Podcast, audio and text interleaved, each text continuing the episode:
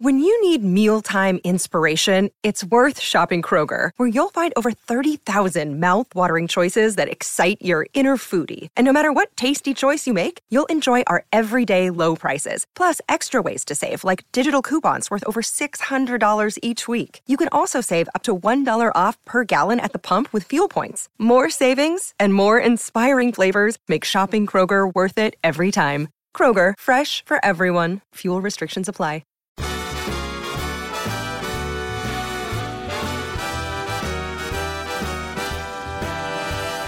Hello and welcome to Fulhamish. This is the very first episode. It's very exciting to be here. Thank you for downloading this podcast as we take like an informal sideways look at Fulham FC as it comes and goes. I've got an esteemed group of gentlemen who are going to delve into the world of Fulham FC with me this evening. Uh, going to start off with our very own Putney Pirlo, Mr. Farrell Monk. Good evening to you. Good evening, Sammy. Uh, Mr. Dominic Betts, I've got something to ask you in a second, but good evening. Good evening, how are you, Sammy? Uh, very good, thank you. And uh, he describes himself on Twitter as a utility man. He's definitely doing a job for us tonight, Mr. Jack Collins. Hello, everybody. How you doing? So, uh, Dom. I received a tweet uh, earlier today Oh, saying you. that you scored the greatest penalty ever at Craven Cottage on Saturday. What on earth is that about? Uh, well, I got a call on must have been Friday afternoon from someone at the club called Billy. I don't know who, what he does. Right. He, he must be in charge of organising the half time. Sort of. Oh, you one of the half-time people. And it was a blindfolded penalty shootout. So they called me about 35, 40 minutes, and then I sort of went onto the side of the pitch, came on at half time once Ivan had done his introduction, saying Right, yeah. he scores at half time, and so we had three blindfold penalties each. I took the first one, which is the one Liam's talking about. yeah. and it was uh, we went straight into the bottom corner. It was actually better than Clayton Donaldson's penalty, only in half actually. but no, I don't know how it went in because I literally had no idea what was going on. Obviously, I'm blindfolded by this Fulham scarf, and then it went straight into the bottom kier- corner. I heard the cheers, and then obviously all my friends were, were videoing. it. It's actually saw how good the penalty was, and then apparently the other guy's three penalties were just horrific. Like they went miles wide. I think my second one was saved, and the third one was missed. But yeah, apparently it was like one of the best penalties according to Liam. You know Liam Farrell. Might well do. Yeah, that is a scene at Craven Cottage. Christ, that is incredible. Well, first of all, let's start off by discussing Saturday's game. When we started this podcast, I was really hoping, you know, we'd get we'd been so good up to now, eight games in all competitions, unbeaten. I thought, brilliant. We'll start this podcast. We're on good form. It's all going to be great. We'll go into the game against Birmingham City. We're red hot favourites, and of course, they let me down. So that was absolutely natural. What went wrong, guys? Ah, what what kind of uh, stuck out to me was uh, the the fact that we just looked like a team that didn't know each other, but probably because you know they didn't even know each other. To be honest, like I mean, there were so many sort of people that's only had like a few few starts for the club already, so many new faces, and they just didn't even know like probably each other's names to start off with. That's what it kind of screamed out to me. Well, do you think we're a bit of a victim of our own passing game? Because certainly um, Michael Madl's red card and the second penalty, which was eventually scored, was actually just sloppy play, passing round the back, and it end led to a mistake. So maybe we overplaying in the defence. Do you think a little bit? I don't necessarily think it was overplaying. Uh, it was we just didn't make our passes count. Like it was a case of a lot of the passes were just either too short to the wrong person, wrong decision making, just really simple stuff, and it just happened time and time again. We weren't learning our lessons in the first, you know, half an hour or so, and it kind of got better, and then the red card happened, and then it all fell apart again.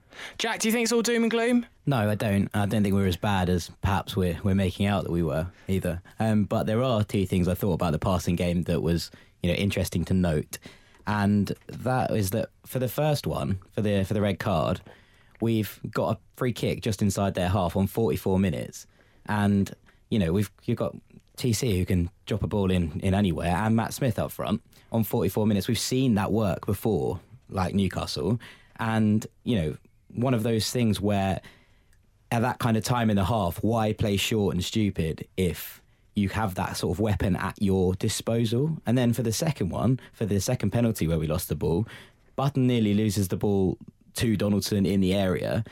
And, you know, I know Kevin McDonald's playing as a centre half when he's a ball playing midfielder, but at the same time, in that situation, get rid. And if you're not going to play that centre half role, then why have we not brought on our new, you know, four million pound international signing centre half to, to fill that gap if McDonald's not going to, you know, be comfortable in that role.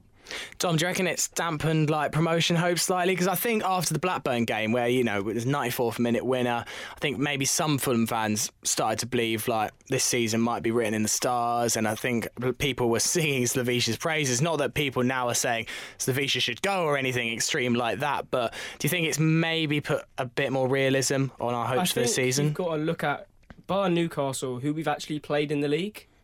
Um, the, the next hardest team we played was Cardiff at home, and obviously we drew that two two. I mean, Preston and Blackburn have had both had pretty poor starts to the season, and I mean the Blackburn game was one of the worst games of football I think I've watched in a long time.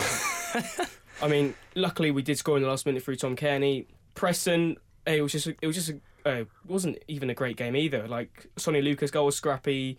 Even it was a great run by Tom Cairney maybe for the first goal, or was it second goal? Second goal. Second goal. Yeah, and then Matt Smith has a shot. Then luckily he gets the rebound and buries it. I think we haven't really analysed the teams we've been playing because they have been easy fixtures. And Newcastle was first game of the season, so that isn't exactly Newcastle at their best. As you can see, they've improved a lot recently. Well, they've I- they've had a season like exactly kind of like I expected them to. Shaky start, and then they lost to Huddersfield, who are looking like Barcelona at the moment.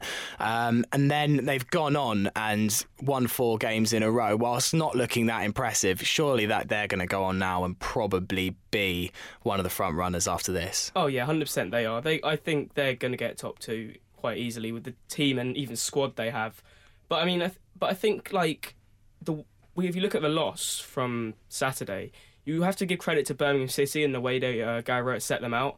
I think yes, we didn't play to our best, but Birmingham were just set out so well to counteract our game.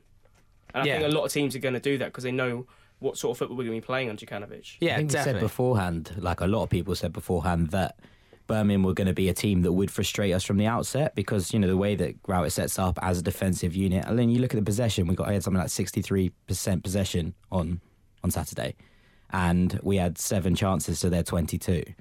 I think that it was always from the outset going to be one of those games that we were going to struggle with a little a little bit because you know that's the way that they play against the way that we play. We do do dominate and we look for those breaks. And if they're going to sit in two banks of four and break, you know, quickly, then we're always going to be in trouble. And I don't think that that you know has been maybe discussed enough as such. I mean, it's quite lucky, really. You've got two games coming up, though, that certainly are winnable. So, a way to really get us maybe back on track looking upwards uh, against Burton and Wigan, surely you've got to be expecting four, even maybe six points out of one of those. I, I certainly hope so. Yeah. and we should do.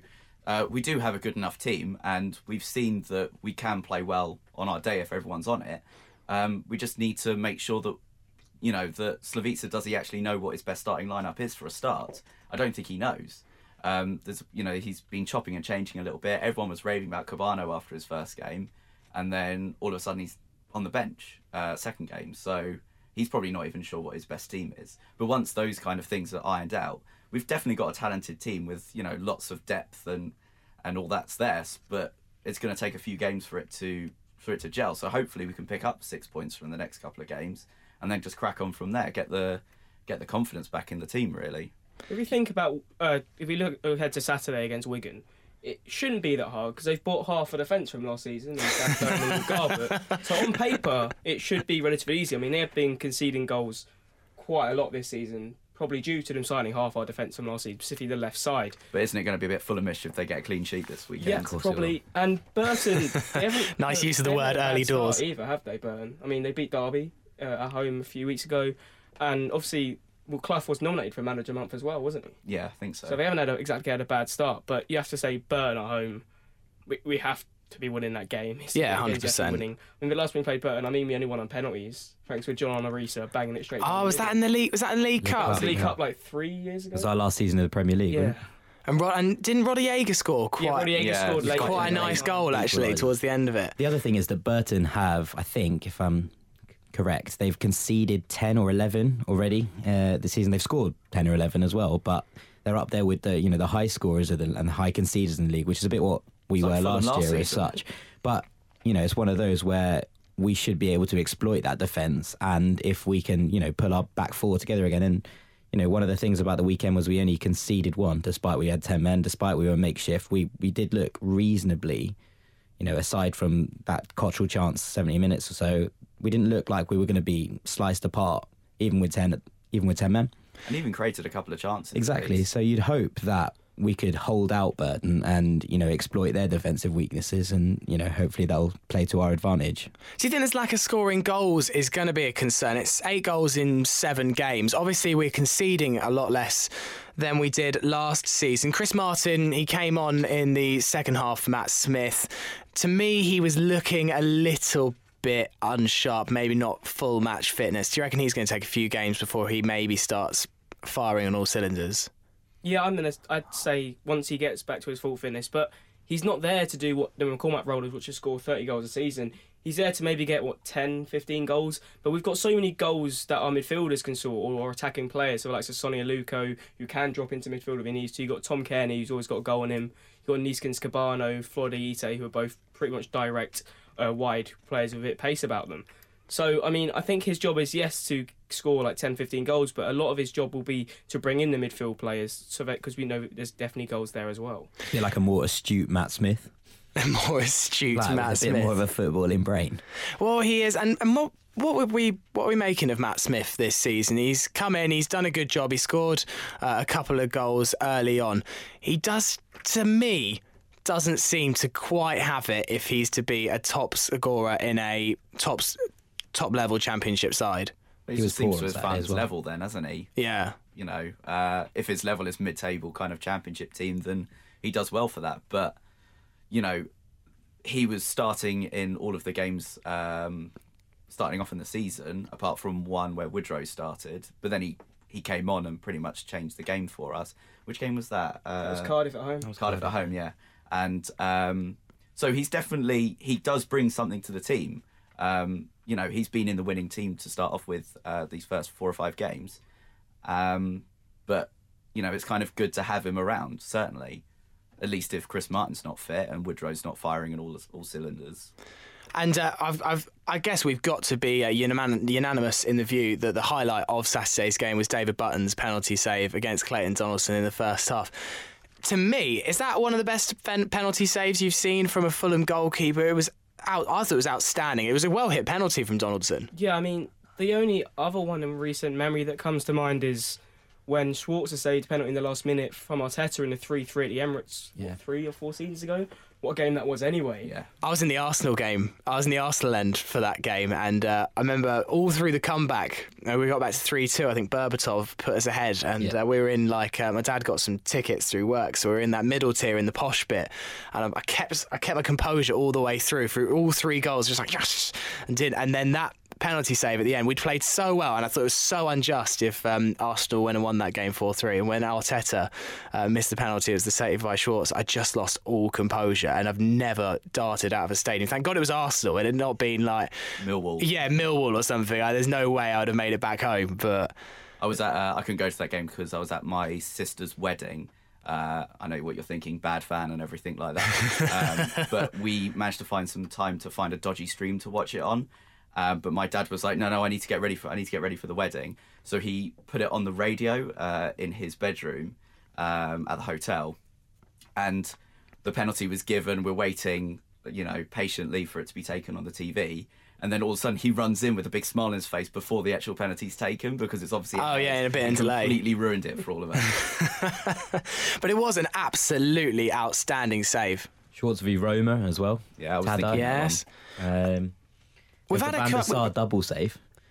Oh so yes. One, one Pablo Pablo, Angel, yeah. uh, one Pablo Angel. Yeah. And am I correct in saying Van der Sar's one of the only ever people to save a Shearer penalty He missed as one well? against Sunderland, but I don't know if it was saved. I don't think it was saved. I think he actually missed it. Oh, did he? Um, he hasn't missed many. Because I seem to remember Van. I thought I, I remember I Van thought der Van der Sar Sar saved saving No, a. Shearer one back at No, I mean, Loftus Road. Shearer missed one against Sunderland. Oh right, okay. Um, but I don't know. He didn't miss many. So Yeah, it was exactly. Definitely Van der Sar save.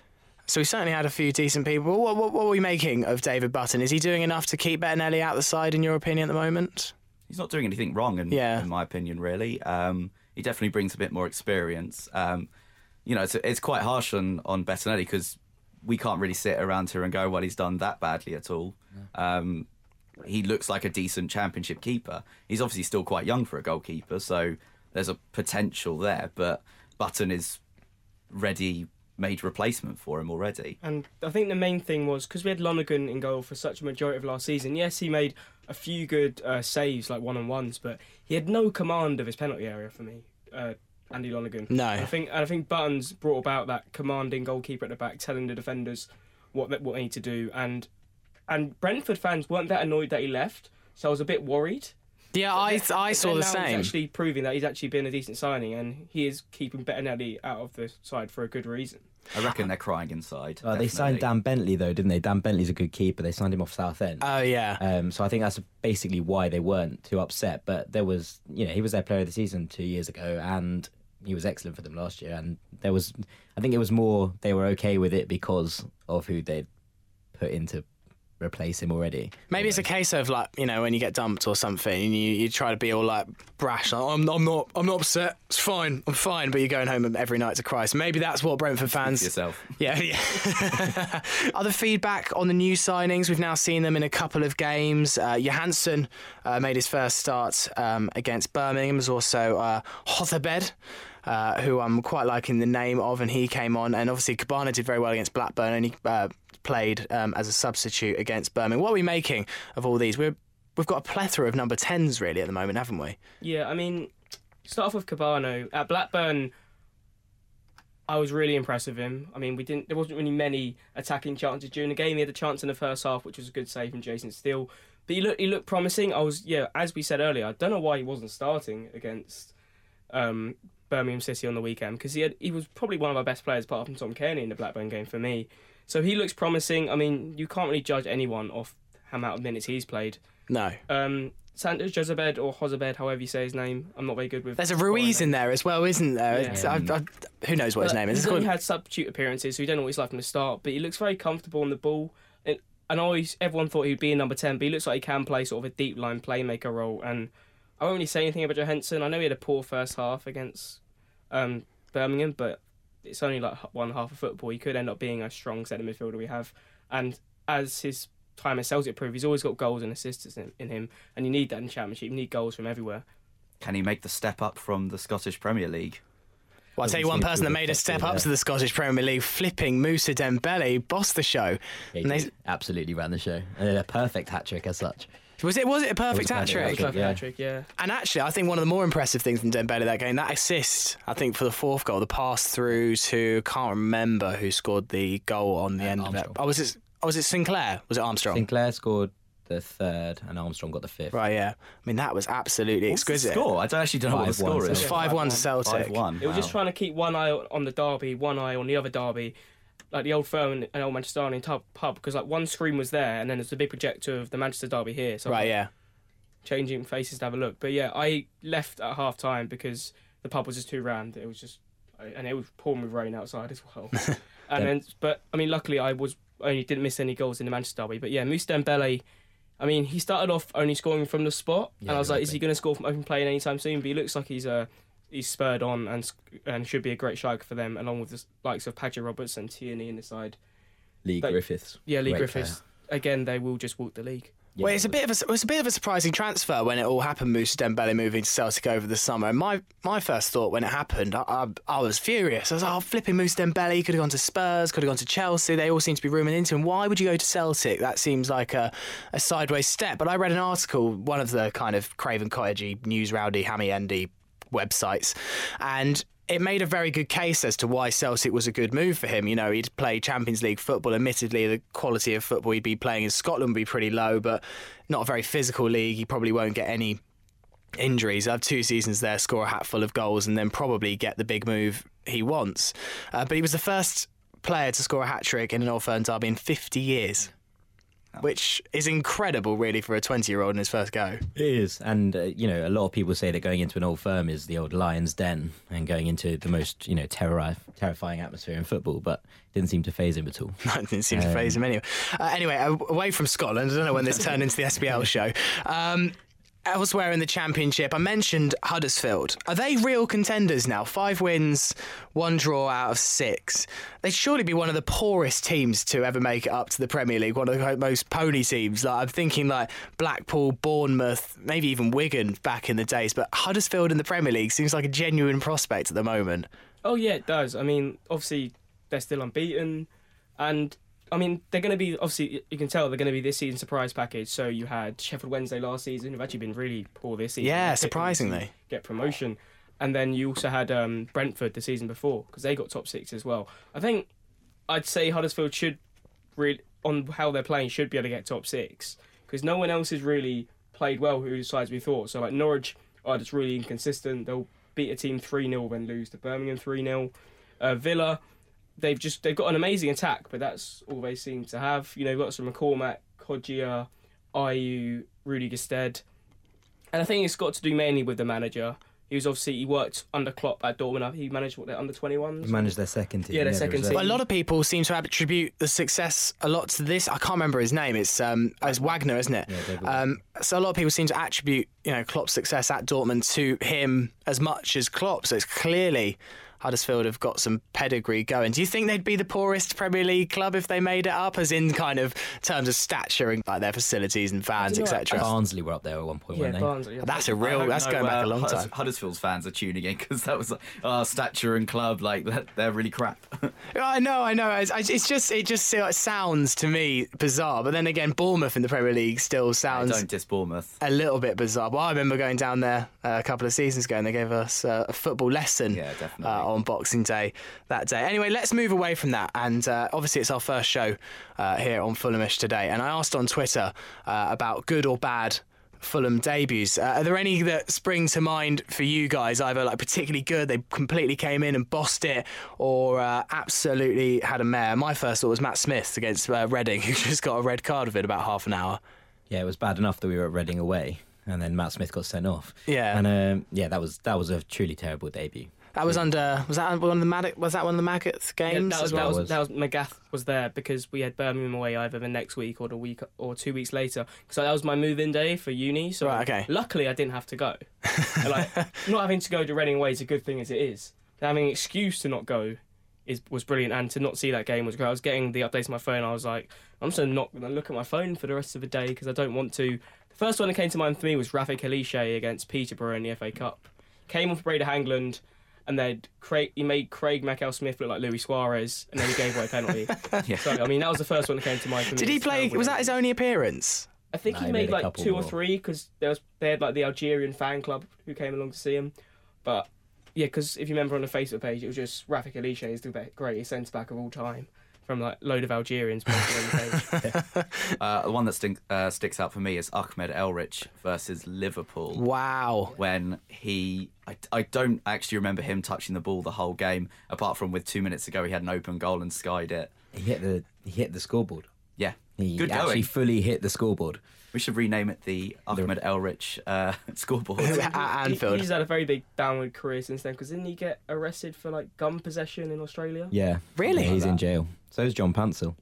Yeah, I, I never really knew what happened with that. Prison buddies. I never really knew what happened with that John Patrick situation. I can but- set up a little team with Lionel Messi and they'll be all right. Can we now rename Fulham like the bad boy team or Yeah, something exactly. now? Well, maybe we're finally getting the reputation we need to you know, put, strike fear into our opponents when we, we come along. Uh, the other one that was suggested actually was which was last season, which was um, old uh, Zakaria Labiad, and I can't remember which side he came on against uh, for the last 25 minutes. Literally a rabbit in headlights. It looked like he'd never touched a football in his life, and he was really bigged up and just seemed to. Yeah, Shy he, away. he was really promising when he was at Sporting Lisbon, and Is that football manager talking? yeah, he was literally like amazing Football Manager, and then it, he, but but then the majority of people who are one because on Football Manager turn out to be not the greatest types of players. Chano Samba. Oh yeah, We had was it Lauri Dalla Valle oh yeah. who he was, was a wonder kid on Football Manager in the Fulham ranks and I know, mean, never really made it. If Woodrow doesn't make it, he'll be one of them because last year he was he was one of the best players on the game. You could tell they're students. Yeah. And Enough there was- time to there was know someone the. who scored a hat trick for Bayer Leverkusen on the weekend, Pojan Parlo, whatever his name was. And I mean, last year he was amazing, so he might actually be proved one of the football manager one of the kids who are actually any good. We know we have this unnamed uh, statistician. Well, not unnamed, Craig Kline, but no one really knows who he is. Do you reckon it's just a student over in America playing Football Manager and just uh, Well, it is the suggesting signings? yeah. Yeah, I really like it's- that. That would give me hope in good. life. I imagine him to like. uh, Well, you see the scene in Moneyball where like it's Brad Pitt in that room with that room of old geezers and stuff, and I imagine this Craig Kline, brash American. Yeah, I know how to do this. No, you don't need that player. You don't need that player. I've got the system, and then and clearly Fulham's bought it. Well, Well- if we if we look at it for this, if you just look at the signings he's made this summer, we, there hasn't exactly been a horrific transfer yet. No. So you No, can't by any stretch of the yeah, you- imagination. You can't really diss what it, his the whole system. I know we've missed out on a few key targets, like the guy from Manchester United whom Mourinho suggested should come. Oh, James Wilson. No, it's It- it- Pereira, it was wasn't Pereira. Oh yeah, that's the one. I hope James Wilson doesn't come. it? No, it's not. After it's his gone to dive versus He went to Brighton. Derby, yeah. But no, I don't. There isn't. Everyone was like going crazy, like back Jokanovic, back Jokanovic. But like, he hasn't really made a bad decision yet. I mean, the worst one was Johansen, who's played like 20 minutes, Yeah. and you can't really judge a player off that. So I think because was he in charge for the January transfer window last? I believe he was. I believe Michael Madl was a very Yeah, stats I mean, I- I- based it's always- transfer. okay, we mentioned Labia. We can dis- disregard him. But like Michael Michael Madl, um, was he made his debut in the QP, uh, QPR away, didn't he? I believe so. It was around that Yeah. time. Yeah, and then in the, it, it was in a th- we, well, we played three at the back of that game, and we just well, it was QPR, so we just win anyway. Yes, yes, he, he wasn't pretty low signing, of course we made permanent this year. So I don't think it's as bad as people were making out when it first got announced. Well, we there was 13 players in the s- in the squad at the weekend that were new signings from the summer, and not including Michael Madl, like which technically was a new signing. Yeah. But, you know, can't be that bad. I mean, he mu- unless he's like asked to sign 100 players and he only got 13 of them.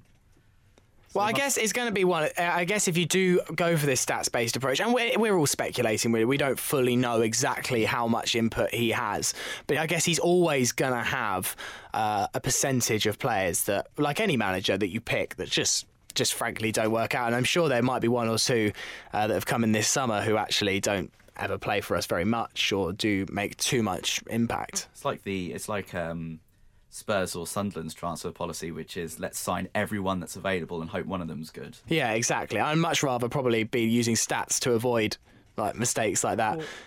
Well, yeah, because stats wouldn't exactly suggest you to sign Musa Sissoko for thirty million pounds. no stat in the world would just, ever suggest that. He, oh, he had like a good tournament, but like, did you not watch him last season at Newcastle? He's a disgrace. It was bizarre. There's a whole bizarre series of transfers that um, Sissoko deal, and how you know Everton pulled out and all, all sorts. Well, it's Uh, not like football to be crazy or anything. but it like was, that. you know, the, you know, like I'm, I'm a big James McCarthy fan as a point of interest, but you know, to, to, to reject Musa Sissoko for James A very McCarthy, niche fandom that. James McCarthy was covering the ground before Kante made it cool. I love. I imagine you should have like a whole mural on your wall just to James McCarthy Yeah, back with at the home. Six Island shirt on. That's, uh, that's pretty much the whole the whole room. Well, that, actually, that li- nicely leads me on uh, to something that I saw in the week. I posted a photo uh, on our Twitter, which I'll give a plug now at Fulhamish Pod. I hope hope all you three gentlemen have uh, have given that a follow. Um. Which is this fan in Hungary who has basically redone his entire back garden and has taken the famous sign off the Johnny Haynes stand, the, the one that says Fulham Football Club and it's got the stripes and the and the crest in the middle, uh, and has erected it above his um, garden patio. And he's also said on this Facebook post, which is in that group, which is a very hit and miss group. I don't know if we could. Uh, Yeah, I'm just gonna go for a miss group. I'm just gonna put a hit in there. It's a miss. Um, but he's promised that if you go to his house, it's uh, free food and drink uh, 365 days of the year. I reckon he might get a couple of people take him up on that offer. It could be different from the line before the game, that's for sure. But yeah, it's a, certainly an interesting uh, pre-match ritual. I'm course. quite upset because I was actually in Hungary this summer. Oh, and right. He didn't, you know, post this until after I'd unfortunately returned, but probably could have gone and taken Balint up on his offer. Yeah, I was, I was trying to work out if there'd been any other crazy like Fulham installations, and uh, I had a look, and I can't find it online. If anyone can find the link to this, it would be brilliant. It's this guy that made an entire model of Craven Cottage in his back garden with like individual seats in the Hammersmith end. It was like every intricate detail. Did you guys see this, or was this my, my imagination? Did you just have a very strange dream? I might have, I might have, but um, It sounds like that Lego man who makes all the stadiums out of Lego. There's also that one uh, who did Cardiff's FA Cup run in Lego and stop motion. Did you see that one? No, I didn't, but some people have loads of time, don't they? Yeah. Do you think that's what this is? These people that make these kind of dedications to their clubs i- in are just got maybe, frankly, too much time on their hands. It's quite nice, isn't it? Big Well, I wouldn't it. mind now in my back garden, but I don't know where Yeah, I don't know where I it don't would know if I fit. could be one. I don't think I could be bothered to do it, and two, I don't know where where I'd find the time. Even though I'm a student, so it means I have free time all the time. I mean, it's pretty impressive. It looks like he's stolen the damn thing and um, shipped it over to Hungary. Yeah, Yeah. I mean, it's, it's excellent. It's, he's done a good job, in fairness. Yeah. I mean, I don't know if it would fit in in West London, but you know, Maybe when you you can have this hire kind of space and you know time, I suppose, then then why not? They love a mural though over in, in Eastern Europe. There's loads of. We were on the train between um, between Budapest and Belgrade, and there's loads and loads of Red Star murals all over all over Serbia. You see them as you go in on the train, and partisan murals. is mad. So maybe he's just fitting in with the with the locals. with the Eastern Eastern European bloc. Yeah. Uh, right. So um, we're going to uh, wrap it up, I think, in a minute. Um, it's been uh, a very good opening. I think we've had a better debut than uh, any of the people we mentioned previously. Uh, the Matt Smiths, the Rafik Halliches, uh, the Zakaria Labyads of the world. Uh, and we're going to finish every show uh, with an idea actually suggested by Farrell. Uh, which is this uh, Fulhamish dedication where we dedicate uh, the podcast to a particular listener. So if you want to get in touch uh, and have the podcast dedicated to you one week, just give us a tweet at FulhamishPod. I'll plug it again. Uh, you can also send us an email, uh, fulhamishpod at gmail.com. Uh, Farrell, who are we picking this week? So uh, this week uh, we've chosen Chad Perris, who's an Australian Paralympic athlete who has just won a bronze in the T13 100 meters final, running a personal best of 11.09 seconds. It's pretty impressive. Are there any other Fulham Olympians, apart from maybe footballers, that played before them? I, um, I don't know of any, but you'd think the chances are that we, we seem to win so many flipping medals nowadays that surely one or two of them uh, have got to have a, a tie in with Fulham. And he was actually behind Jason Smith. Uh, who is the Irish Usain Bolt of the Paralympics, um, which just sounds just sounds bizarre, Yeah, quite it's utterly, doesn't it? Um, but in a phenomenal achievement, really. It's the To- White Tiger, Chad Perris, isn't he? The Yeah. White Tiger, as he's known. Um, but I mean, it's a Did James. McCarthy tell you that one? James McCarthy let me know. Yeah. Uh, so he's nominated uh, Brede Hangeland. That's what we're going to do uh, in this Fulhamish uh, dedication. Is obviously you nominate yourself to be dedicated, but also you've got to pick a player. And I'm thinking of this like a reverse Room 101. So you, you nominate a player and you, you put them into the box, and then once that player has been nominated, you can't ever pick that player again. And maybe I'll put this list of players on some sort of internet website. I sound like I'm back in the 1980s with that. Uh, when I when when we maybe get around to building that, you know, we're only just set up the Twitter account, quite frankly. Early days. Uh, but he said he started getting into football and following Fulham, watching the games at midnight uh, on a Saturday. Uh, and uh, Brede Hangeland was one of the uh, first players uh, that he loved watching, and also. Um, was the first Fulham kit he got with uh, Hangeland on the back. That must have cost uh, quite a lot in the letters, actually, department uh, with old Hangeland. Uh, and he also wanted to mention his uh, great grandfather. He's not putting him into the box, so he's still available for selection. Uh, who's Bruce Clark, who played for Fulham as a right back in the 1930s. It's quite cool. Do you have any uh, relations that have ever uh, graced the Hallow Turf uh, playing for Fulham or anything like that? My brother once did a charity game uh, at the cottage, not playing for Fulham, a number of years ago, and uh, he put himself up front and managed to score a goal to his, but uh, but his delight was short lived because it was flagged for offside. Oh, to gutted. This, to this day, he still talks about it, and I was there, and I will say officially. He was definitely offside. Well, I mean, Dom, you've uh, now got the uh, honour of uh, scoring I'm a goal at Craven Cottage. Footballer in my family. I mean, it's a shame you were blindfolded for the whole thing. You never got to see your goal go in. Yeah, I've only just seen it from a video, but I never actually physically saw it hit the back of it. I mean, I heard the cheer because like, a load of my friends just ran down to the, ran down to the front to have a look, and I mean, yeah, I can just say, yeah, I've scored a penalty, a good penalty at Craven Cottage. blindfolded as well. Well, I got to play at Craven Cottage in the summer actually, um, and I managed to score a goal in the last minute. And honestly, it was a travesty that it was ever a goal. I don't know where the goalkeeper was, but it was the most floated cross in history. Uh, I was I was in acres of space. It, I think you get shocked when you played eleven aside um, after a while, and especially on a pitch where the grass is so good, and uh, you realise quite how unfit you are uh, when you play on a professional pitch. I think the defenders had given up by this point, but still, it was a tap in, but they all count, and I managed to uh, get my goal at Craven Cottage. But anyway, uh, we're going to wrap this uh, that up for this week uh, for Fulhamish. Thank you very much for listening. Uh, please, if you enjoyed the podcast, uh, give us a subscribe on iTunes or whatever podcast store you use, and also follow on Twitter at Fulhamish Pod. You can get involved each week. We're going to be asking some of the questions that we're going to discuss on the show, and the podcast is going to go up after every weekend match day probably on a Monday night if I can uh, manage to drag some guests in. But, gentlemen, thank you very much for appearing this week to Jack, to Dom, and to Farrell. Thank you. Thank you. Thank you. And uh, we'll see you next time. Cheers.